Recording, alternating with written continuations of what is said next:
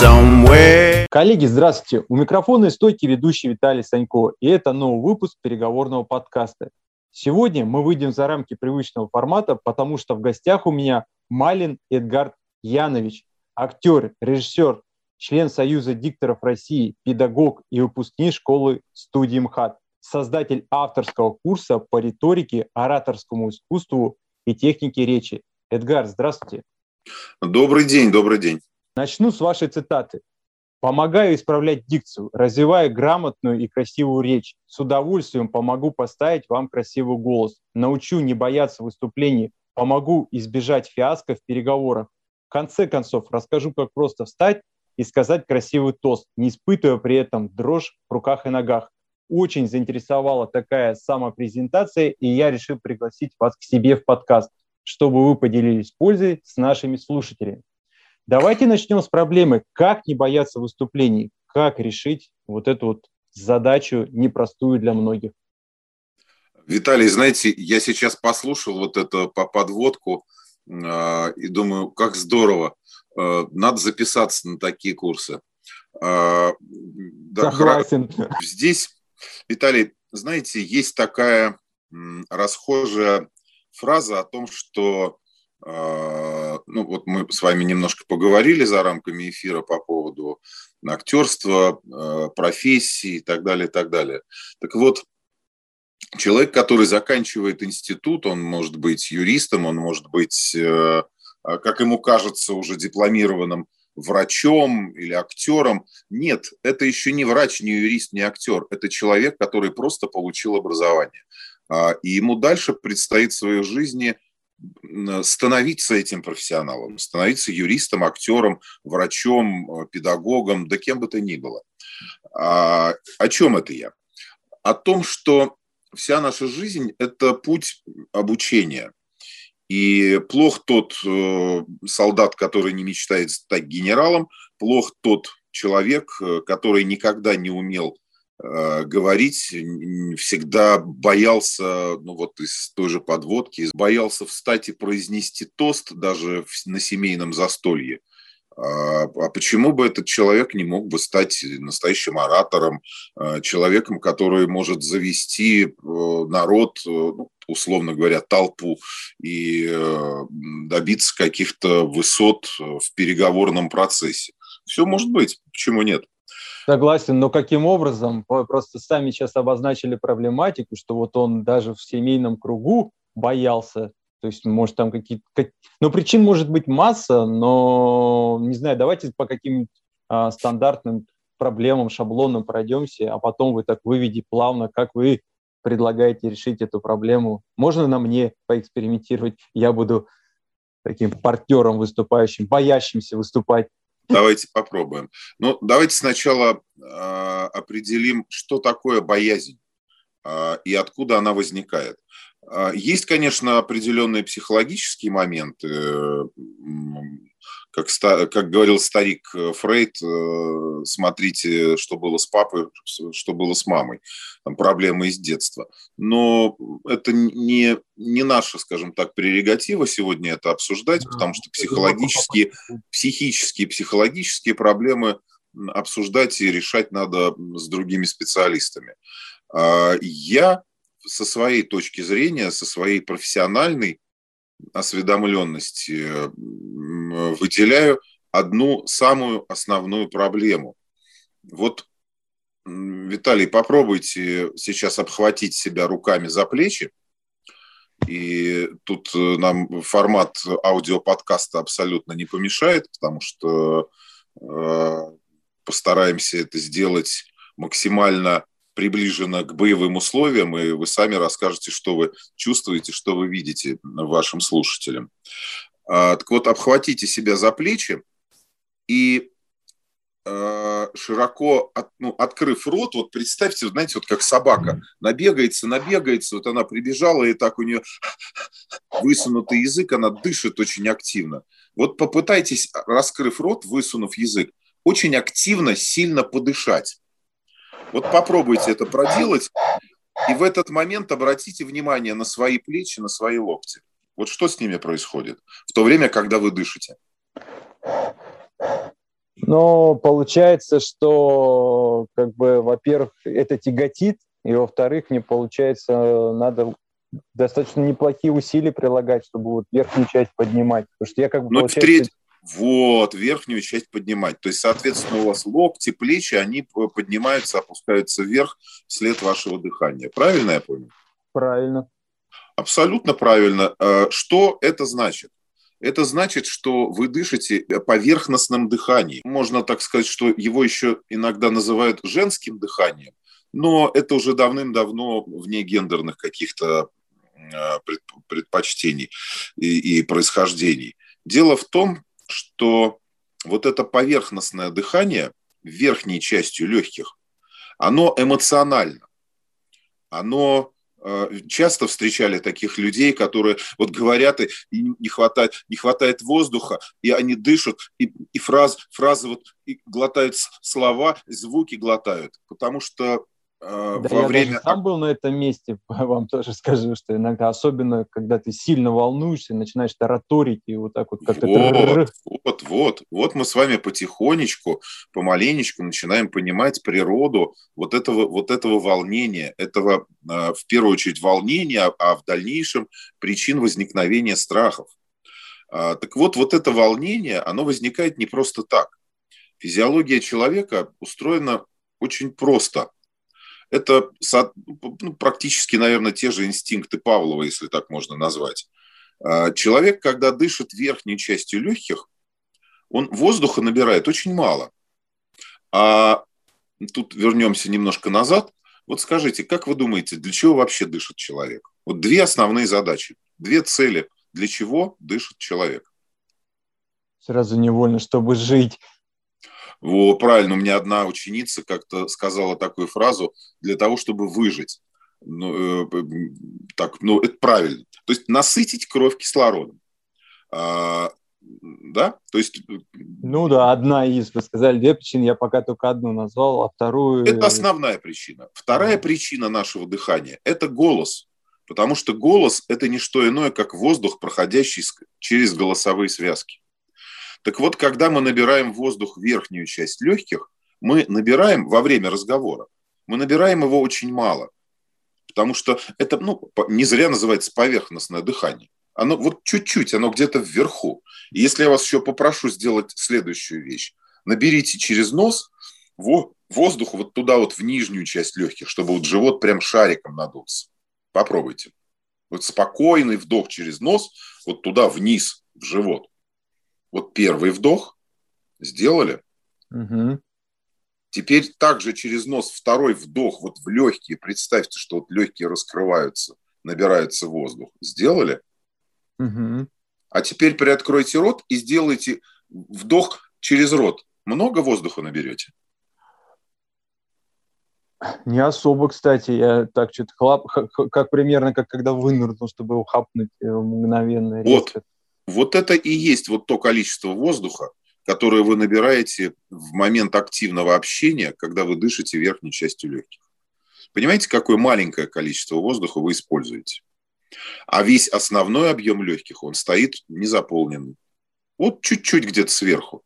Но мозг в этот момент, он же понимает, что у него основная задача дыхания – это насытить кровь кислородом, насытить, накормить мозг.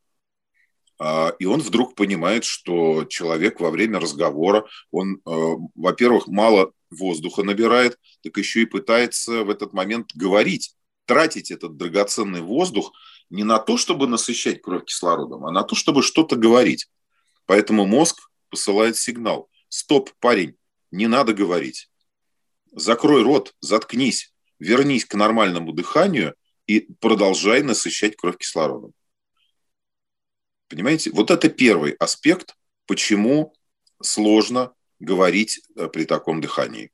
Почему и речь не очень-то получается, когда мы дышим поверхностным дыханием. Вторая история. Знаете такую поговорку, как э, «дышите глубже, вы взволнованы». Угу. Так вот, дышите глубже – это не, не дышите ну, больше, да, иначе бы сказали, вдохните полной грудью, вы взволнованы. а говорят, дышите глубже, то есть опустите свое дыхание туда, вниз, в диафрагму, в нижнюю часть легких. И как только вы это сделаете, спокойный вдох вниз и спокойный выдох или там текст на выдохе. И вы тут же поймете, что и речь начинает ваша становиться более плавной, спокойной, уверенной. Дыхание таким образом абсолютно спокойное, комфортное. Мозгу э, этого воздуха, этого кислорода более чем достаточно, потому что если вы спокойно подышите таким дыханием, вот нижним дыханием, там минуты две-три, вы начнете зевать. А зевание – это не что иное, как кислородное отравление в данном случае. То есть много кислорода мозг получает. А, таким образом, мозг спокоен, и он перестает посылать сигналы, а, которые будоражат нервную систему человека. И третий, самый основной аспект – это опять-таки тоже как палка о двух концах. Когда человек испытывает чувство страха, паники или опасности, а, он начинает учащенно дышать. И, как правило, вот таким вот эмоциональным поверхностным верхним дыханием. И, соответственно, получается вот, вот эта прерывистая речь.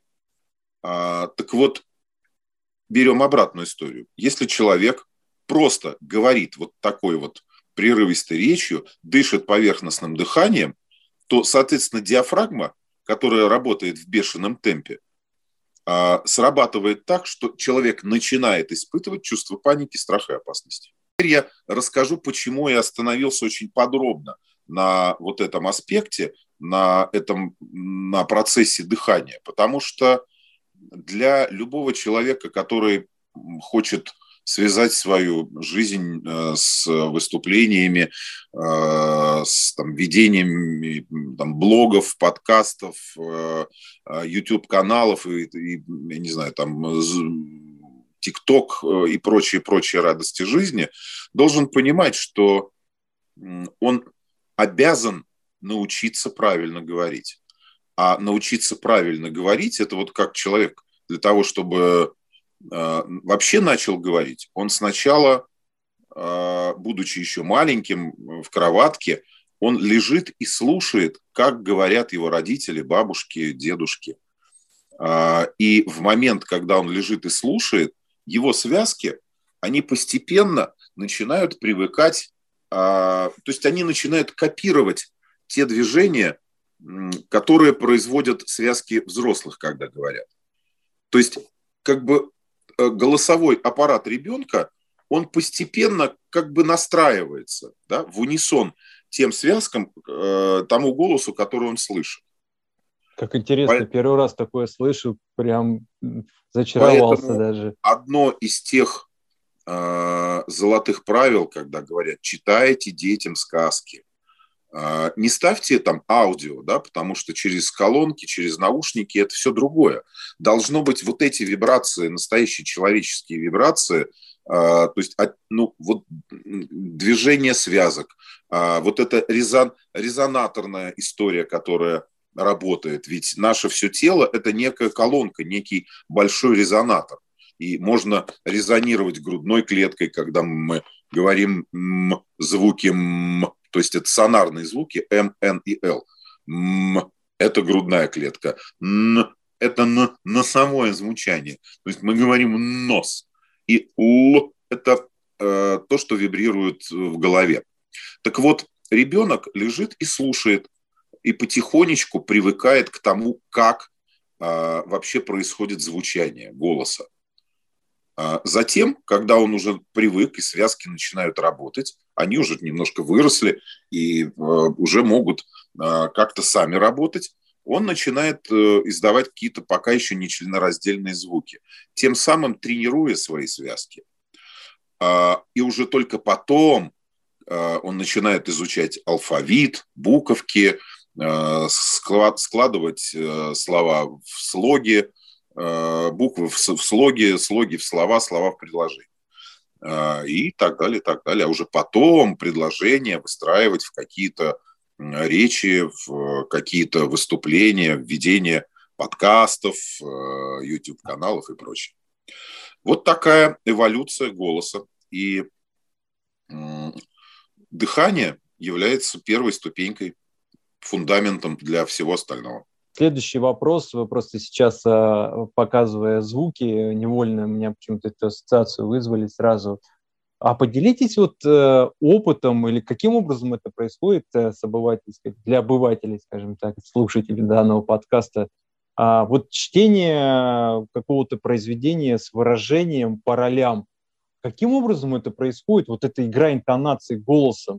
Ну, то есть человек читает один и тот же, а при этом вот эта вот тональность в, в речи, она меняется. Это... Знаете, я немножко попрошу тут еще бабушку одну такую поговорить. А, она пришла случайно, оказалась рядышком с нами, и тоже может немножко поговорить уже таким своим, своим старческим голоском. Да нет. А, а, как она появилась в нашем подкасте? Делитесь со слушателями. Их много таких персонажей. У меня одно из моих занятий, э, одна из моих э, сфер деятельности – это озвучание компьютерных игр. И э, да, я, ну, и фильмы, ну, ну, озвучание, чтение онлайн книг я, к сожалению, оставил, потому что мне это не очень нравится, потому что, ну, условно говоря, читать «Мастер Маргариту» или там «Мертвые души» не всем, не, в, не каждый день приходится, а в основном приходится читать какой-то хлам, который ты в жизни бы не, не, сам не прочел, а тут это работа, и там, каждый день там, по 3, по 4, по 5 часов начитывать какие-то книги, которые тебе абсолютно не интересны, мне это в какой-то определенный мой, мой, момент моей жизни показалось тоже неинтересным. А когда позвали случайно позвали поозвучивать э, какую-то компьютерную игру, я уже не помню, как она называлась, какая-то там космические стрелялки, и там вдруг мы за, за два часа э, мне пришлось озвучить порядка пяти или шести персонажей. И для каждого персонажа, а так как это космические какие-то пришельцы, естественно, обычный человеческий голос не подходил, там приходилось придумать какие-то гортанные звуки, то есть звуки, которыми обычный человек не разговаривает. А, и это пять, там больше персонажей, и у каждого персонажа свой характер, а, свое описание, там где-то какие-то генералы, где-то, ну, в общем, там, как генерал космического флота, я до сих пор помню, мне вот он очень нравился. А, из недавнего это озвученные этот, господи, это вот сейчас вот безумно популярная игра. А, блин, я не силен в компьютерных играх, поэтому... Я сейчас сижу такой, думаю, в каком жанре. У меня сразу World of Warcraft, Лига Легенд. А, Ведьмак. Ведьмак. О, Ведьмак. Это ж, это да. ж шедевр. Вот последний Ведьмак, который вот вышла игра, а, вот мы в прошлом году ее озвучивали, там, ну, наверное, десяток, наверное, точно персонажей я озвучивал. Там один прикольный был э, палач, э, тоже его такой запомнился, такой хороший персонаж. Такой туповатый немного, такой, такой тупо, туповатый палач. Несите мне, я сейчас ему голову отрублю и все. То есть, э, а теперь перехожу, собственно, к вашему вопросу. Как то есть что значит э, вот эти игра персонажами, э, голосом э, персонажей, как это возникает и как это делается? Знаете, прежде всего это визуализация в первую очередь. То есть ты абсолютно точно должен представить э, этого человека, вплоть до того, что, я не знаю, там, э, как он живет, как он, как он ест, как он завтракает, как он, извините, занимается любовью. То есть Э, ты должен максимально представлять себе этого персонажа, то есть что он из себя представляет. Если это вот бабушка вот эта вот такая вот вредненькая, эм, такая вот ведьмочка такая, э, то это вот этот платочек черненький, то есть вот просто вот должны представить на себе этот платочек, тогда это все получится. И я не, я не скажу, что я парад, ну, э, там, Жан по, по, по, по, этой, Э, пародистов э, я уважаю. Ну, жанр пародии голосовой мне для меня он сложен. Это, это вообще отдельный космос. Это, я всегда завидовал людям, которые могут просто менять свои голоса, там, не знаю, там, под там, Михаила Сергеевича Горбачева, там, к примеру, да, там, или, или там Борис Николаевич Ельцин, или еще какие-то персоны, неважно. А, там главное товарищи начать. Вот это правильно. А, и, и, ну, это так, это там две фразы какие-то ради смеха, а, и, но это нет. Это отдельная профессия. Сергей Безруков, кстати, начинал с того, что он, собственно, и известен стал э, после программы «Куклы», когда он озвучил Бориса Николаевича Ельцина. Вот, собственно, вот, что называется, у каждого путь к славе свой. А у Сергея, он учился на год младше, в школе студии МХАТ, а у него путь вот оказался вот таким. А, ну и слава богу, страна получила хорошего актера, хорошего режиссера и не менее хорошего директора театра. Так вот, визуализация, представление, а дальше это уже техническая работа с голосом, это а, а, умение, скажем так, включать какие-то определенные свои обертона или включать какие-то там, где там, где там в нос немножко поговорить, не зажимая его, да. А, ну, тут с этим, с носовым голосом, наверное, многие знакомы, многим приходится иногда звонить начальнику и говорить, там, Иван Сергеевич, доброе утро, мне, у меня нос заложен, я сегодня на работу прийти не смогу. Вот. А тут опять-таки желание и вот эта визуализация того желания, да, то есть вот не, не могу сегодня идти на работу, и надо что-то придумать. Надо позвонить начальнику, а, притворившись больным, сказать, что вот сегодня не приду. Вот он стимул, вот оно а, то, то, что может а, немножко вам тоже поменять, научиться говорить голосом. Ответил, нет? Да, но знаете, чтобы мы подвели итог именно этому вопросу, я все-таки, чтобы ускорить этот процесс и чтобы точно получалось, лучше все-таки, наверное, обращаться к профессионалу, да? Ну, то есть я, я ну, услышал, здесь что нет вы дали рекомендации, пути. но да, опять здесь, же... Здесь, к сожалению, нет другого пути. Э, в сети YouTube огромное количество каналов, где э, дают какие-то советы, но поверьте, все эти советы, они предназначены лишь только для того, чтобы а, аудитории показать, что вот есть я вот такой-то, который может вам помочь.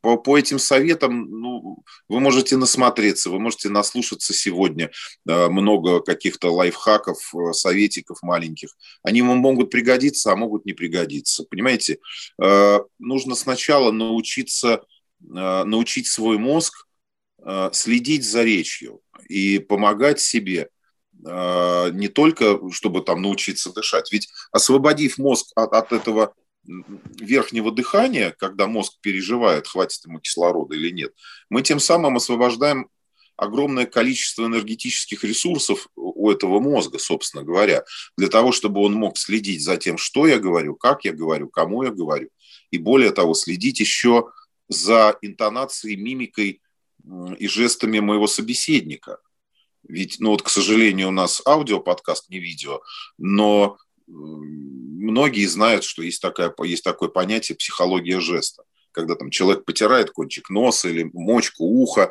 или смотрит куда-то вправо вверх, это говорит о том, что он, мягко говоря, лукавит, а то, может быть, и врет. А, и ну, во-первых, мы можем это сами использовать, если мы хотим ввести в заблуждение своего собеседника. То есть мы можем э, там как-то вот нервно потирать руки, там покачиваться, э, как бы изображая такого немножко неловкого, неуверенного, но очень четко и точно внутри гнуть свою линию, вести и говорить, вести переговоры так, как нам нужно. То есть, ну, путать, путать собеседника. Ну уж, что уж скрывать, э, любые переговоры – это, это битва, битва двух, двух людей, которые, у каждого есть свои аргументы. И какие аргументы вам использовать э, в переговорах, это зависит только от вас.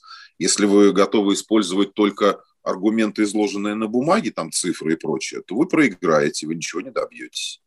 Если вы используете интонации, там, скорость речи, есть такой тоже вот небольшой пример. для того, чтобы привлечь внимание собеседника, вы можете слегка сначала замедлить темп своей речи, как бы вовлекая, вытягивая на себя этого собеседника. Затем, когда вы должны сказать самую важную часть вашей речи, вы ускоряете темп чуть-чуть громче, а потом через паузу опять возвращаетесь к небольшому темпу.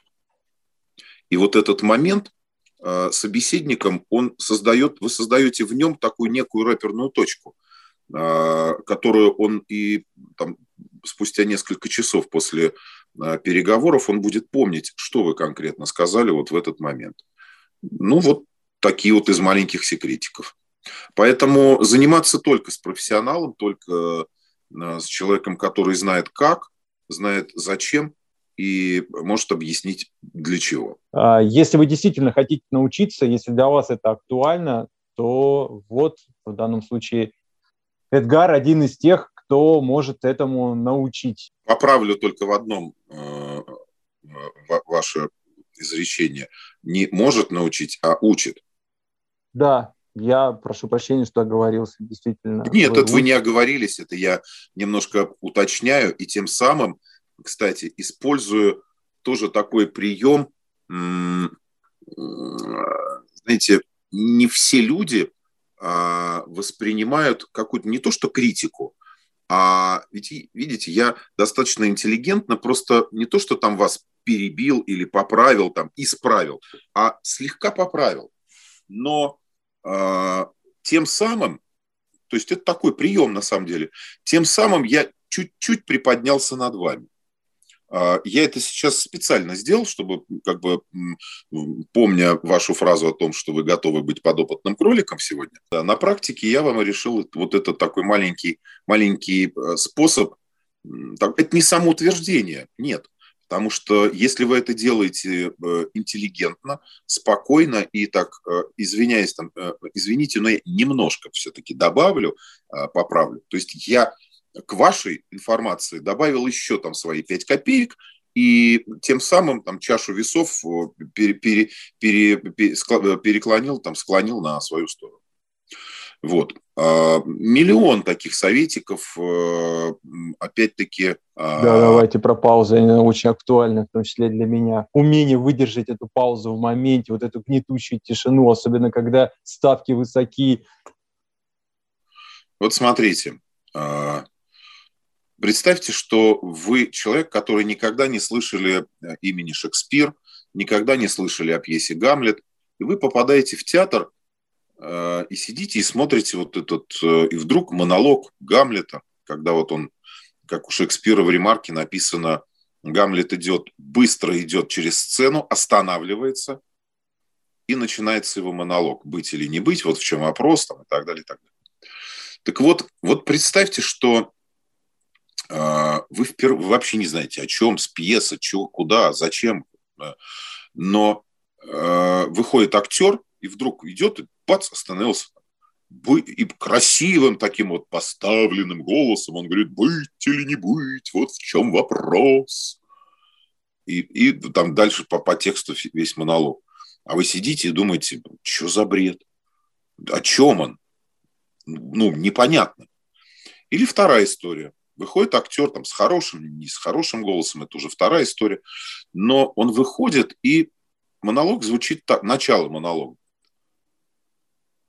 быть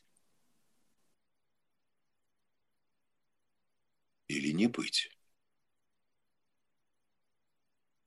Вот в чем вопрос.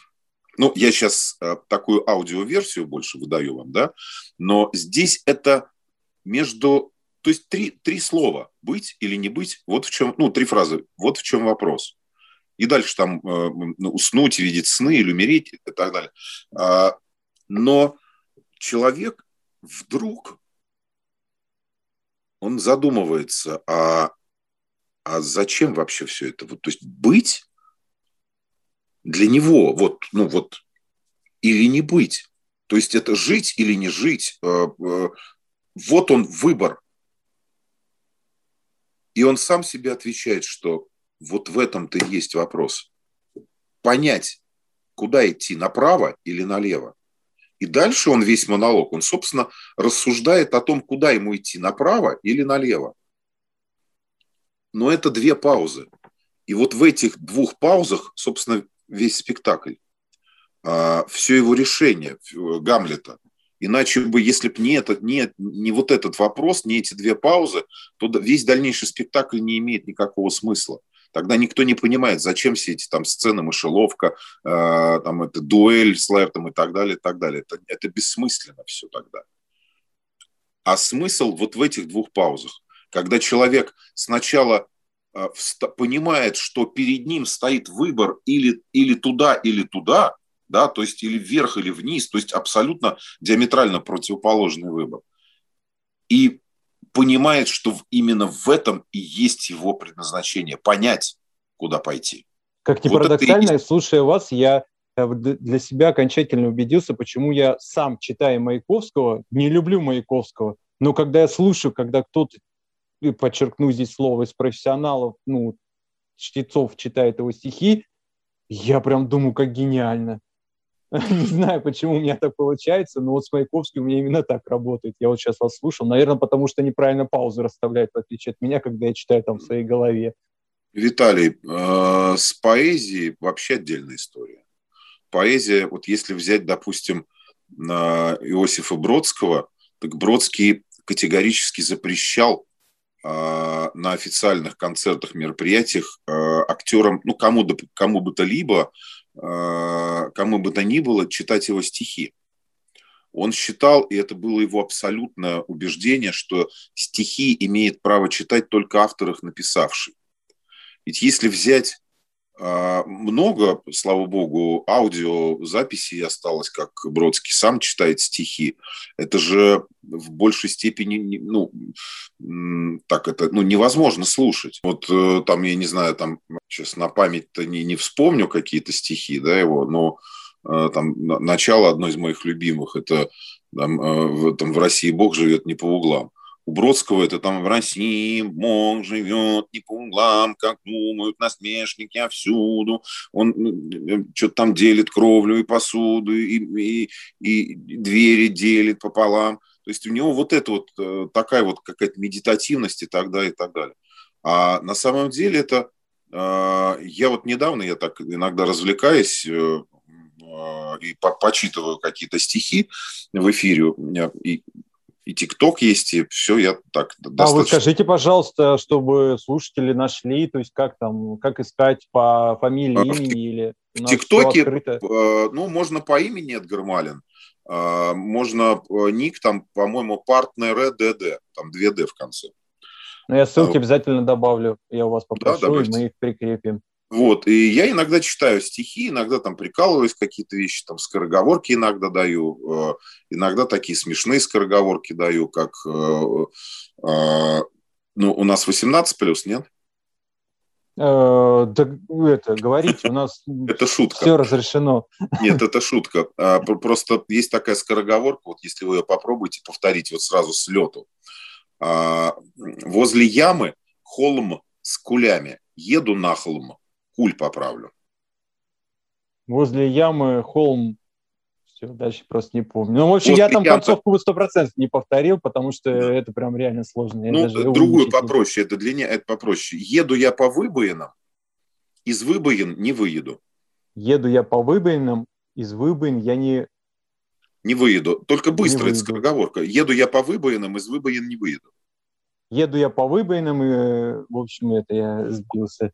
Мне сразу такой, мне, мне типа говорили в свое время, что надо проговаривать скороговорки, что ты это, это, и я как-то автоматически ну, я сейчас буду произносить, и будет некрасиво, и срапануться. Да, да, я на, на, это, на это расчет и был, потому что там, э, если потом попробуете разобраться, вы поймете, в чем прикол. А, ну и вот какие-то такие скороговорочки читаю, иногда стихи читаю.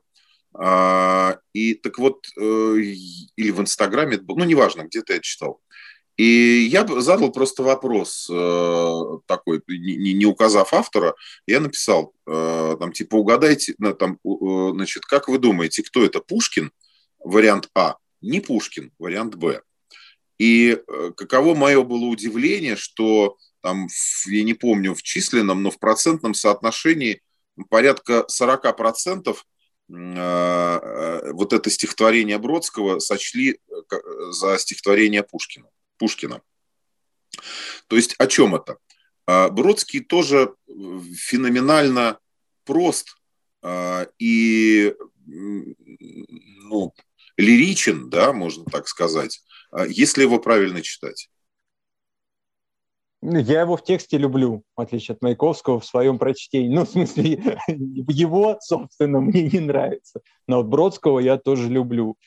Но вот э, разница именно в этом для меня. Спасибо большое, что вот в этой части как-то мы с вами затронули интересную для меня тему, на самом деле. Мне просто как-то это воспользовался случаем поговорить с профессионалом а, на такие да, давно пожалуйста. меня беспокоящие темы. Всегда пожалуйста. Огромное вам спасибо за то, что пришли ко мне в подкаст, поделились своими, своим видением, своим пониманием некоторых вопросов, которые вы осветили. Уважаемые слушатели, традиционно обращаюсь к вам. А, если вас заинтересовала проблема, заинтересовали вопросы, которые мы здесь освещали, ссылки будут э, в описании к подкасту. А, мне будет приятно, если вы подпишетесь на ТикТок Эдгара, потому что мы с ним не подростки, и надо развеивать стереотипы. Поэтому ставьте а, лайки, пишите комментарии и присоединяйтесь к нам. Эдгар, спасибо огромное. Да, пожалуйста. И традиционно от меня услышимся.